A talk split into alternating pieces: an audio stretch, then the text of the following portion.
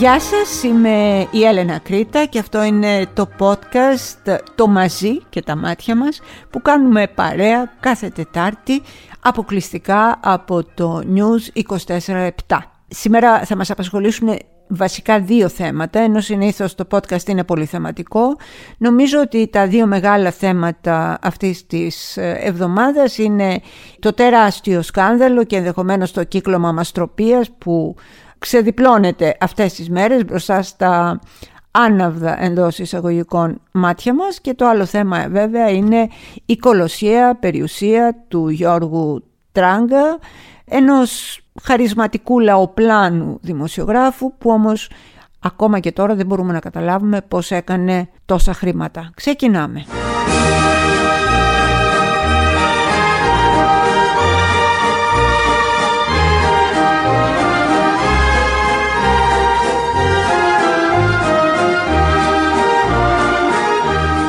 Χαμός γίνεται με την υπόθεση της νάρκωσης και του βιασμού της 24χρονης από τη Θεσσαλονίκη όπου από ό,τι προκύπτει σιγά σιγά όσο ξετυλίγεται αυτό το κουβάρι ε, πίσω κρύβεται μια τεράστια υπόθεση μαστροπίας με μεγάλα ονόματα, ονόματα που ε, αν θέλετε εκπροσωπούν και το μεγάλο κεφάλαιο αλλά και τη showbiz αλλά και όλη αυτή την νέο κουλτούρα των influencers στα social media και στο Instagram ιδιαίτερα. Πάρα πολλοί κόσμος είναι εμπλεκόμενος ε, και δεν ξέρω, ε, είμαι λίγο διστακτική γι' αυτό με βλέπετε και κομπιάζω για να πω ότι παρόλα αυτά εγώ πιστεύω ότι ο κόσμος αλλάζει. Αλλάζει προς το καλύτερο, πείτε με αισιόδοξη, πείτε με ό,τι θέλετε. Έχω την εντύπωση ότι αν ένα τέτοιο τεράστιο έγκλημα είχε συμβεί έστω και πριν από 20 χρόνια, όλοι θα το κουκούλωναν και δεν θα έφτανε ποτέ ούτε στη δικαιοσύνη αλλά ούτε και στη δημοσιότητα. Ε, νομίζω λοιπόν ότι έχουν γίνει στο παρελθόν τα ίδια άπειρες φορές και δεν έφτασαν ποτέ στα αυτιά και στην κρίση της κοινή γνώμης διότι πάντα υπήρχαν στόματα που πάρα πολύ πρόθυμα σφραγίζονται όταν υπάρχει το κατάλληλο ε, αντίτιμο. Εδώ όμως συμβαίνει αυτός ο χαμός, έχουν βγει ονόματα στη φόρα. Το κύκλωμα αυτό λοιπόν τι έκανε; Αν διαβάζετε πάρα πολλά site τα οποία προσπαθούν πραγματικά να εξοραίσουν αυτή την, τη φρίκη, διότι περί μιας φρίκης πρόκειται, τα αποκαλούν rose party ο βιασμός δηλαδή, η νάρκωση, ε, τα βασανιστήρια, τα μαρτυρία είναι ροζ πάρτι. Δεν είναι τίποτα παιδιά, είναι πάρτι που φέρνουν λίγο προς το ροζουλί τους. Αυτή είναι και αυτή θα είναι. Όμως ο κόσμος, οι αναγνώστες και γι' αυτό είμαι αισιόδοξη όπως είπα πριν ότι ο κόσμος αλλάζει είναι σε θέση να διαβάζουν πίσω από τις γραμμές πια είναι σε θέση να καταλαβαίνουν και πάνω απ' όλα πιάνουν στον αέρα το ξέπλυμα όταν κάποιος πάει να ξεπλύνει ανθρώπους και καταστάσεις του κοινού ποινικού δικαίου, οι περισσότεροι από εμάς τον καταλαβαίνουμε πια με την πρώτη.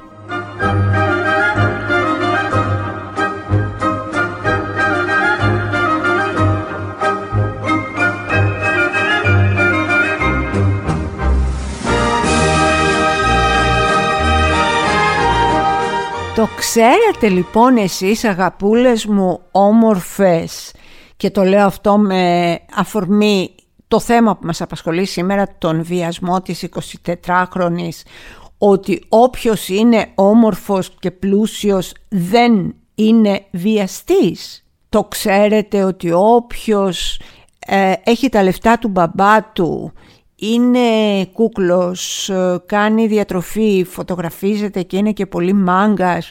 Δεν υπάρχει περίπτωση να βιάσει διότι δεν έχει ανάγκη να βιάσει για να κάνει σεξ.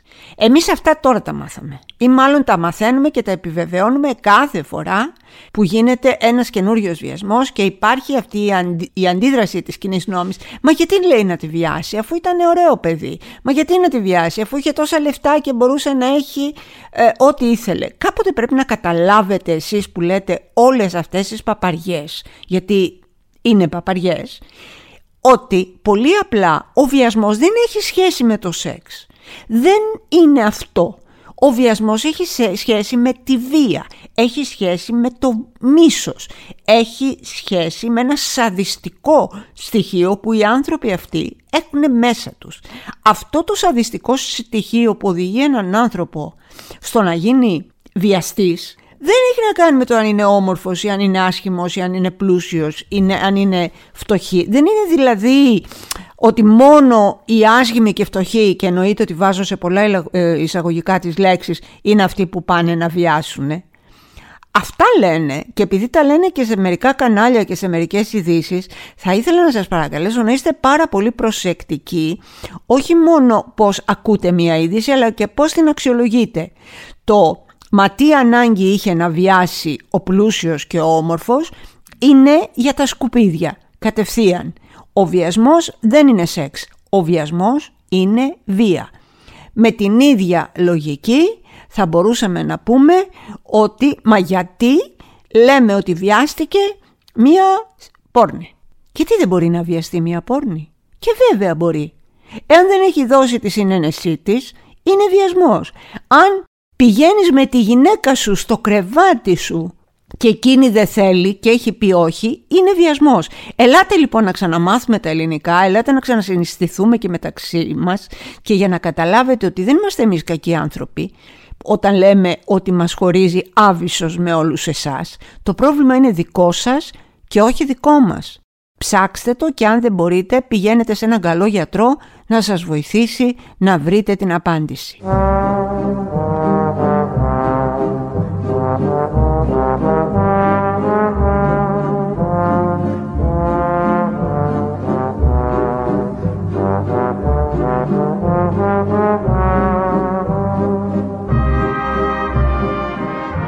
Εδώ λοιπόν ε, εμπλέκεται και κλασικά και η Ιωάννα Τούνη, μια γυναίκα η οποία ε, θεωρείται ότι είναι από τις ισχυρότερες influencers ε, στην Ελλάδα που έγινε γνωστή από ένα show μόδας και που εγώ προσωπικά οφείλω να πω ότι την είχα υποστηρίξει με όλη μου την καρδιά τότε που βγήκε και κατηγόρησε έστω και χωρίς ονόματα κάποιους ότι τις έστησαν ε, μία παγίδα και γύρισαν ένα revenge porn, ένα εκδικητικό πορνό δηλαδή με την ίδια πρωταγωνίστρια.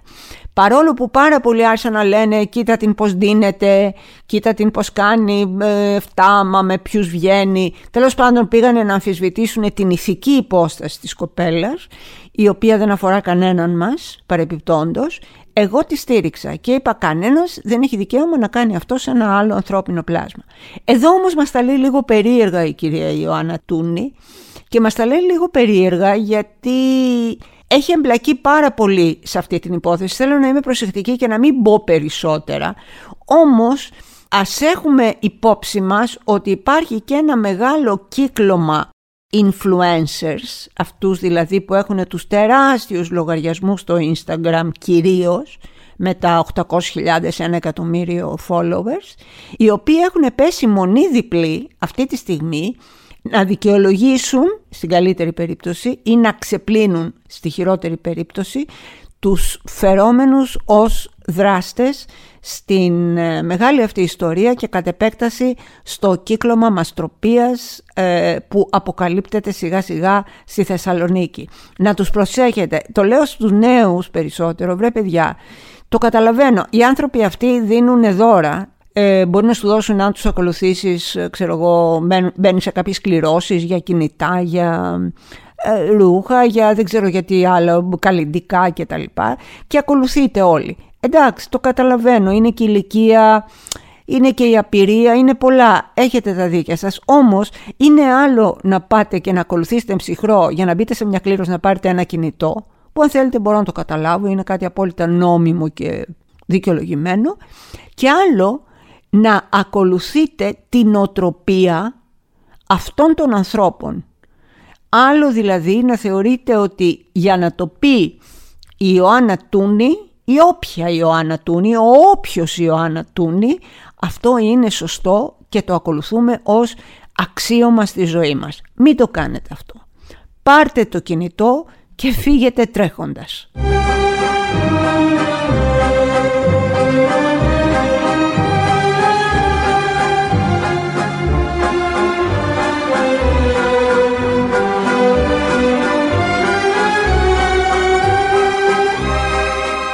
Μείνει τόσο πολύ στην υπόθεση της ε, μαστροπίας και σε αυτό το μεγάλο κύκλωμα που αναδύεται από τους υπονόμους αυτή τη στιγμή με αφορμή την 24χρονη από τη Θεσσαλονίκη και έχω μείνει και επιμείνει λοιπόν σε όλο αυτό γιατί πιστεύω ότι πραγματικά μας δίνει πάρα πάρα πολλά παρακλάδια τα οποία αξίζει να κουβεντιάσουμε μαζί. Ένα από αυτό λοιπόν είναι η κατηγορία των ανθρώπων που μπορεί να μην είναι κακοπροαίρετοι αλλά που φαντασιώνονται πάντα για έναν παραβάτη ε, βιαστή, γυναικοκτόνο, κλέφτη, οτιδήποτε τέλος πάντων, ποινές που παραπέμπουν στο μεσαίωνα για να το πω, έψαξα να βρω κάτι κόσμιο για να μην πω τίποτα χειρότερο, που παραπέμπουν λοιπόν στο μεσαίωνα.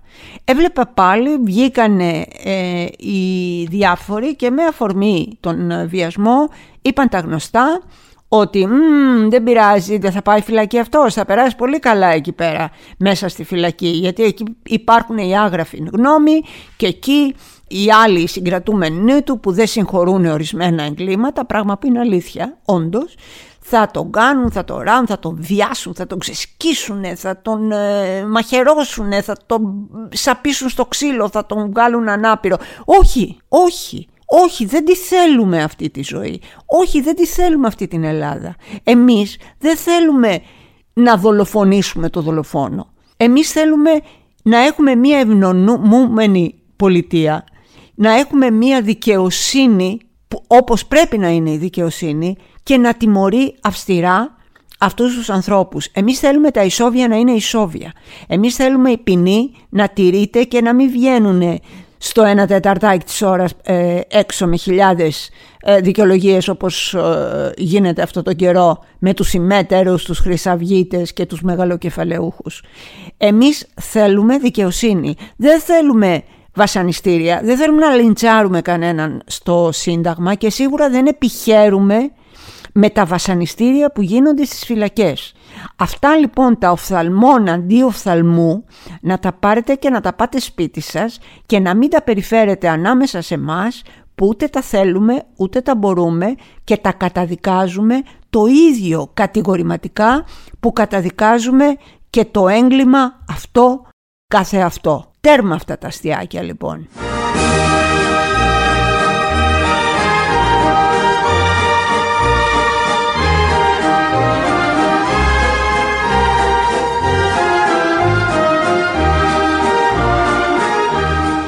Είναι πολλά τα λεφτά τράγκα. Ο Γιώργος Τράγκας λοιπόν άνοιξε η περιουσία του, άνοιξε η διαθήκη του, δεν ξέρω αν το ξέρετε, αυτός ο λαϊκός ήρωας που πάρα πολλοί από εσάς ε, λατρεύατε. Ε, αυτός ο λαϊκός ήρωας που βγήκατε να με μαλώσετε όταν έγραψα ότι εργαλειοποίησε τον πόνο της πανδημίας και το αντιεμβολιαστικό κίνημα μέχρι που δυστυχώς και αυτό πραγματικά λυπάμαι από καρδιάς ε, πέθανα από τον κορονοϊό. Αυτό τον οποίο τον θεωρούσατε ότι ήταν ο Ρομπέν των δασών, ο προστάτης των αδυνάτων, ο δικός σας άνθρωπος ρε παιδί μου, ε, αυτό που το μόνο που τον ένοιαζε ήταν το δικό σας το καλό. Μόλις πέθανε, ο ταλέπορος αυτός λαός ε, πληροφορήθηκε έκπληκτος ότι ο Γιώργος Τράγκας είχε μία ασύλληπτα μυθώδη περιουσία σε ακίνητα στα μεγαλύτερα φιλέτα του κόσμου. Είχε δηλαδή ακίνητα στο Μονακό, είχε δηλαδή ακίνητα στη Γαλλική Ριβιέρα, είχε στη Νέα Υόρκη στην πέμπτη ε, λεωφόρο, ξέρετε τι είναι η πέμπτη λεωφόρος; Ούτε πόμολο δεν μπορείς να αγοράσεις στην πέμπτη λεωφόρο, όχι διαμέρισμα. Είχε πάρα πάρα πολλά σπίτια, είχε μια τεράστια ε, περιουσία. Στο Μονακό μάλιστα ε, που είναι επίσης πανάκριβο έμενε και συχνά. Ε, μιλάμε για πακτολό παιδιά, μιλάμε για πακτολό και να πω και κάτι. Αυτά τα λεφτά από τη δημοσιογραφία δεν βγαίνουν.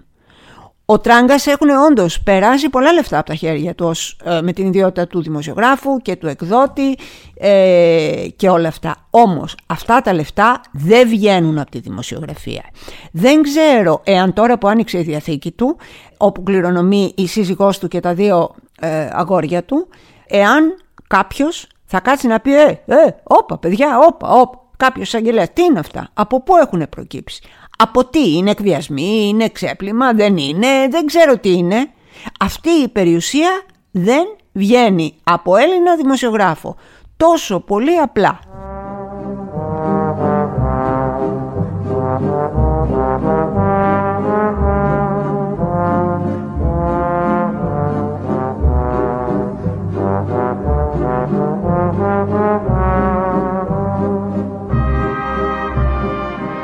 Θέλω, συνεχίζοντας για το θέμα τράγκα, να διαβάσετε ε, στο News 24-7 το κείμενο του συναδέλφου μου, του Γιώργου Καρελιά, ε, με τίτλο «Είναι πολλά τα λεφτά».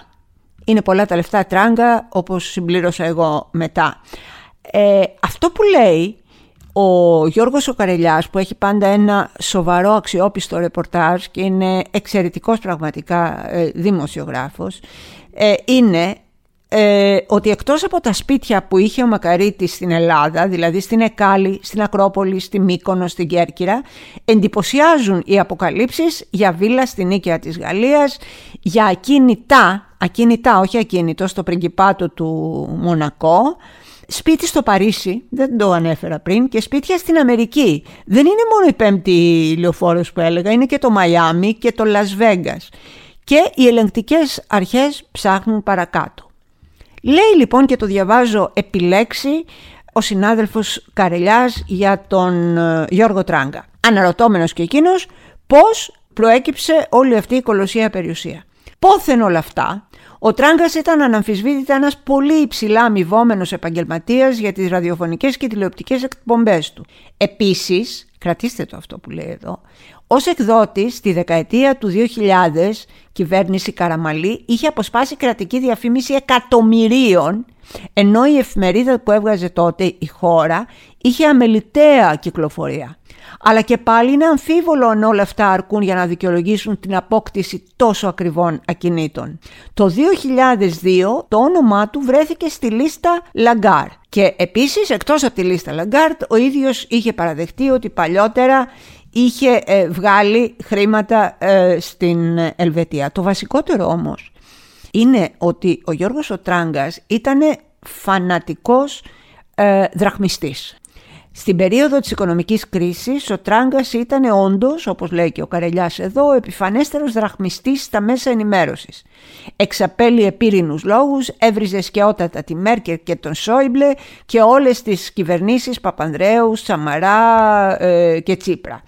Επένδυε το λόγο και τα γραπτά του με τη μόδα της εποχής, το αντιμνημόνιο, για να ταχθεί υπέρ της εξόδου από το ευρώ όπου καταλαβαίνετε ότι αν η Ελλάδα τότε έφευγε από το ευρώ και επέστρεφε στη δραχμή, τα άτομα που είχαν περιουσία στο εξωτερικό θα μπορούσαν να κάνουν χρυσές αγορές στην πτωχευμένη χώρα. Διαβάστε το όλο το άρθρο, είναι εξαιρετικά ενδιαφέρον. Όταν λοιπόν και μου επιτρέπετε να πω επί προσωπικού, εγώ είχα ε, μαζί με τη μητέρα μου λογαριασμό στην Αγγλία με χρήματα, όταν ήταν το ευρώ ή δραχμή και όλοι κοιτάζανε πού να στείλουν και πού να κρύψουν τα λεφτά τους, η μάνα μου και εγώ που αυτά τα χρήματα τα είχαμε από τη δουλειά μας και από την οικογένειά μας στο κάτω-κάτω της γραφής, τα φέραμε πίσω. Τα φέραμε πίσω γιατί είμαστε Ελληνίδες και είμαστε και πατριώτισες. Το γεγονός ότι μπορεί να μην έχουμε απόψεις για μακονομάχους δεν σημαίνει ότι δεν είμαστε πραγματικές Ελληνίδες. Εμείς λοιπόν ρισκάραμε μαζί με αυτό το λαό και φέραμε τα λεφτά μας πίσω. Τέλος πάντων, αυτή είναι η ιστορία με τον ε, Τράγκα, καλά ξεμπερδέματα θα έλεγα, αλλά και εσείς να μάθετε, ε, πολλοί από εσάς ότι δεν πρέπει να είμαστε πρόβατα στον κάθε λαοπλάνο, ο οποίος ε, μας μιλάει δήθεν στη δική μας γλώσσα, τη γλώσσα του λαού, ενώ ο ίδιος πίσω από την πλάτη αυτού του λαού θησαυρίζει. Κατά τα άλλα, τι να πω, αιωνία του η μνήμη.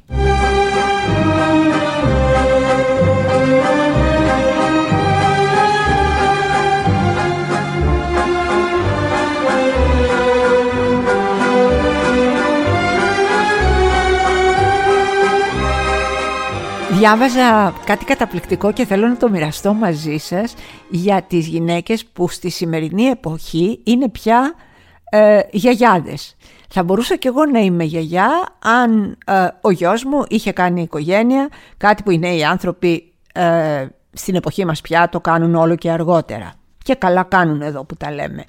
Εμείς λοιπόν οι γιαγιάδες, οι σημερινές, δεν είμαστε οι γιαγιάδες του αναγνωστικού που καθόμασταν και πλέκαμε ή γνέθαμε με τη ρόκα, ε, τη, ρόκα ναι, ρόκα τη λέγανε, το πέρδεψα με τη σαλάτα ε, και είχαν το τσεμπέρι το μαύρο και κρατούσαν τα παιδάκια. Δεν είμαστε εμείς. Έγραψε λοιπόν μια τέτοια υπέροχη εντός εισαγωγικών γιαγιά το καλύτερο κείμενο που έχω διαβάσει. Λέει, μπορεί να μην το σκέφτηκαν ποτέ, αλλά όσες είναι πλέον γιαγιάδες φορούσαμε μίνι, σούπερ μίνι κοντές φούστες, στενά παντελόνια, ψηλές μπότες και πολλές από εμά δεν φορούσαν ούτε το σουτιέν. Ήταν η εποχή του φεμινισμού και του μεταφεμινισμού.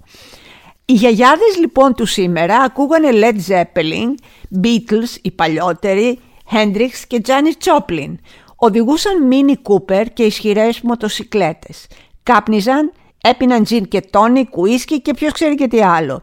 Πηγαίναν σε μουσικά φεστιβάλ, ε, χόρευαν γυμνοί μέσα στο πλήθος. Έκαναν πάρα πολλές ερωτικές σχέσεις, όσες ήθελαν, μέχρι να αποφασίσουν ποιος μπορεί να είναι ο πιθανός σύντροφός τους. Έζησαν πάρα πολύ έντονα ζήσανε πάρα πολύ έντονα γιατί τότε δεν είχαμε ίντερνετ, smartphone ή κοινωνικά δίκτυα και σίγουρα δεν μας ένοιαζε καθόλου η τηλεόραση όταν εμείς ήμασταν νέες που ήταν η ΕΡΤ και η ΕΝΕΔ ε, και γυρίζαμε στο σπίτι μας χαράματα. Εμείς λοιπόν οι γιαγιάδες του σήμερα γυρνούσαμε, δουλεύαμε όλη την ημέρα, σπουδάζαμε στο πανεπιστήμιο ταυτόχρονα και γυρίζαμε στο σπίτι χαράματα. Κοιμόμασταν δύο-τρεις ώρες και ξανασηκωνόμαστε γιατί άμα είσαι νέος Σιγά αν χρειάζεται παραπάνω ώρα ύπνο. Ήμασταν λοιπόν εμείς οι γιαγιάδες του σήμερα πάρα πάρα πολύ cool γκόμενες, συγγνώμη που το λέω έτσι και καλά θα κάνεις να μας σέβεσαι και να μας αγαπάς γιατί όχι ό,τι έχεις ε, ε, ζήσει εσύ νεαρέ μου τώρα εμείς το έχουμε ζήσει στα νιάτα μας επί 10, επί 20 και επί 100 όλα αυτά με πολύ αγάπη από μια γιαγιάκα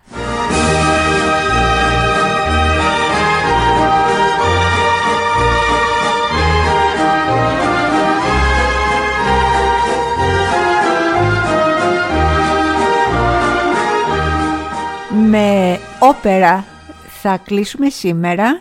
Ε, θέλω να σας εκμυστηρευτώ κάτι, γι' αυτό ψιλογελάω. Είναι γιατί ε, θέλω να ξέρετε το εξής ότι σε αυτό το podcast, το οποίο σαφώς θέλουμε όλοι να πηγαίνει καλά και να έχει ε, μια ε, ακροαματικότητα, βάζουμε θέματα που είναι ελκυστικά για τον ακροατή, ενδιαφέροντα κτλ. Και μέσα σε αυτά όμως εγώ τρυπώνω κούτσου κούτσου και θέματα τα οποία ενδιαφέρουν πάρα πάρα πολύ εμένα. Είτε έχουν να κάνουν με τα βιβλία που διαβάζω, είτε ε, έχουν να κάνουν με ε, δράσεις αλληλεγγύης που κάνουμε πολύ σπουδαία σωματεία, όπως η Διεθνής Αμνηστία, η Σχεδία και πάρα πάρα πολλά άλλα και με την όπερα. Δύο λεφτά από τη μισή ωρίτσα που είμαστε παρέα, ε, και εγώ λοιπόν την αφιερώνω στην όπερα. Στην προκειμένη περίπτωση θέλω να σας πω για την ε, σπουδαία μια, μια όπερα η οποία ανεβαίνει πολύ σπάνια από την εθνική λυρική μας σκηνή στο Νιάρχος. Πρόκειται για τον Ανδρέα Σενιέ του Ουμπέρτο Τζορντάνο που θα ξεκινήσει τις παραστάσεις της που θα είναι ελάχιστες νομίζω 4-5 στις 29 Ιανουαρίου του 2022 ε, μια παράσταση που δεν σας κρύβω ότι εγώ είχα κλείσει πρόπερση να πάω να τη δω στην Βασιλική Όπερα του Λονδίνου και με την πανδημία βέβαια ε, αυτή η παράσταση δεν έγινε ποτέ. Ε, ήταν μια πολύ καλή ευκαιρία η όπερα αυτή να ανακαλύψετε όσοι δεν ξέρετε έναν πάρα πάρα πολύ μεγάλο Έλληνα ε, τραγουδιστή, το βαρύτονο Δημήτρη Πλατανιά. Ε, δεν μειώνω ε, με τίποτα τους λαϊκούς τραγουδιστές αλλά εκτός από τον Νίκο Οικονομόπουλο που τον ξέρουν όλοι για, για X λόγους καλό είναι να αρχίσουμε να μαθαίνουμε και τους μεγάλους μεγάλους τραγουδιστές, λυρικούς τραγουδιστές της όπερας.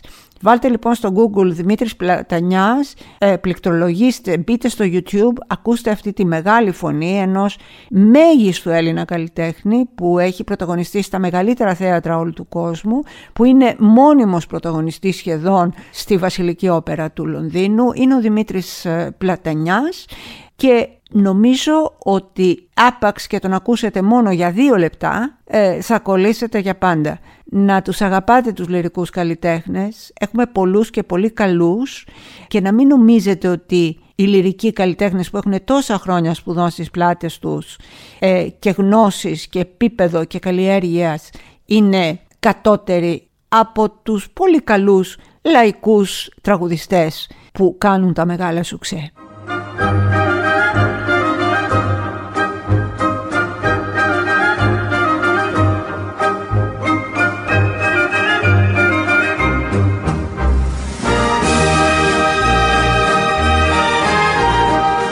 Λοιπόν τα είπαμε και σήμερα με το δικό μας podcast ε, το μαζί και τα μάτια μας που παρακολουθείτε κάθε Τετάρτη αποκλειστικά από το News 24-7 και μετά όποτε θέλετε, όπου θέλετε και όταν θέλετε και αν θέλετε. Ε, την άλλη εβδομάδα και πάλι μαζί σας αγαπώ πολύ να προσέχετε τον εαυτό σας είναι πολύτιμος και να του το λέτε για να μην το ξεχνάει. Σας αγαπάω. Thank you.